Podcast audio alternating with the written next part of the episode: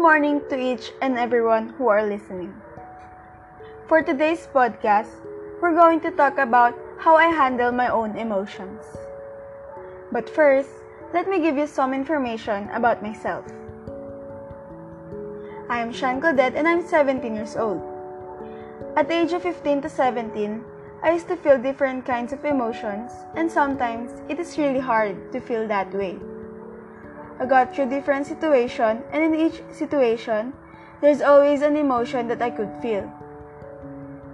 Often, it's very hard to deal with emotions, and mostly when it's mixed emotions. I know that most of us are having a hard time these past few weeks, and it really gives us plenty of emotions to feel. So today, I would like to help you by sharing how I handle my own emotions. For me, emotions are what you feel and what other people see in you, like your reactions. Emotions emotions are one of the things that can people read through your eyes, facials, and through your appearance.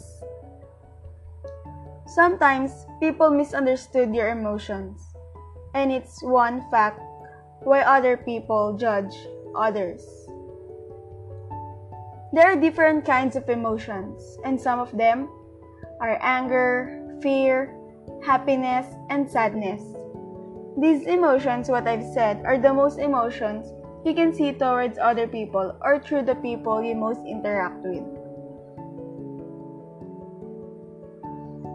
For me, you should know how to visualize and be sensitive to others' emotions. I handle my own emotions by keeping myself calm first. This first step is the main thing you should do mostly when you feel the mixed emotions. Because for me, when you don't calm yourself, you might lose your mind and lose control. I can also handle my emotions by crying if it's too much or if I can't take it anymore. I used to let it go so it wouldn't affect me too much or make my heart feel heavy. I would like to cry alone or cry through my friends. The third thing that I would do to handle my emotions is to open up to the people that surrounds me. I would open up or tell them how I feel about my emotions.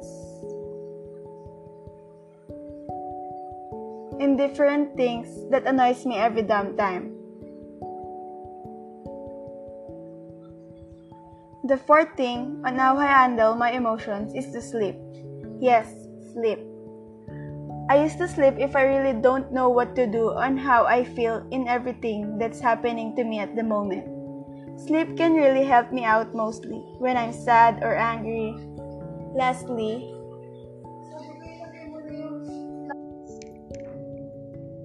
Lastly, I would watch movies, go somewhere, or do such things I went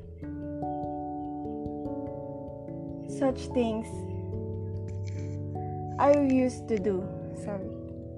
Doing, doing your hobbies or the things that can entertain you would literally help you how to handle and realize things about how you feel at different things or situations.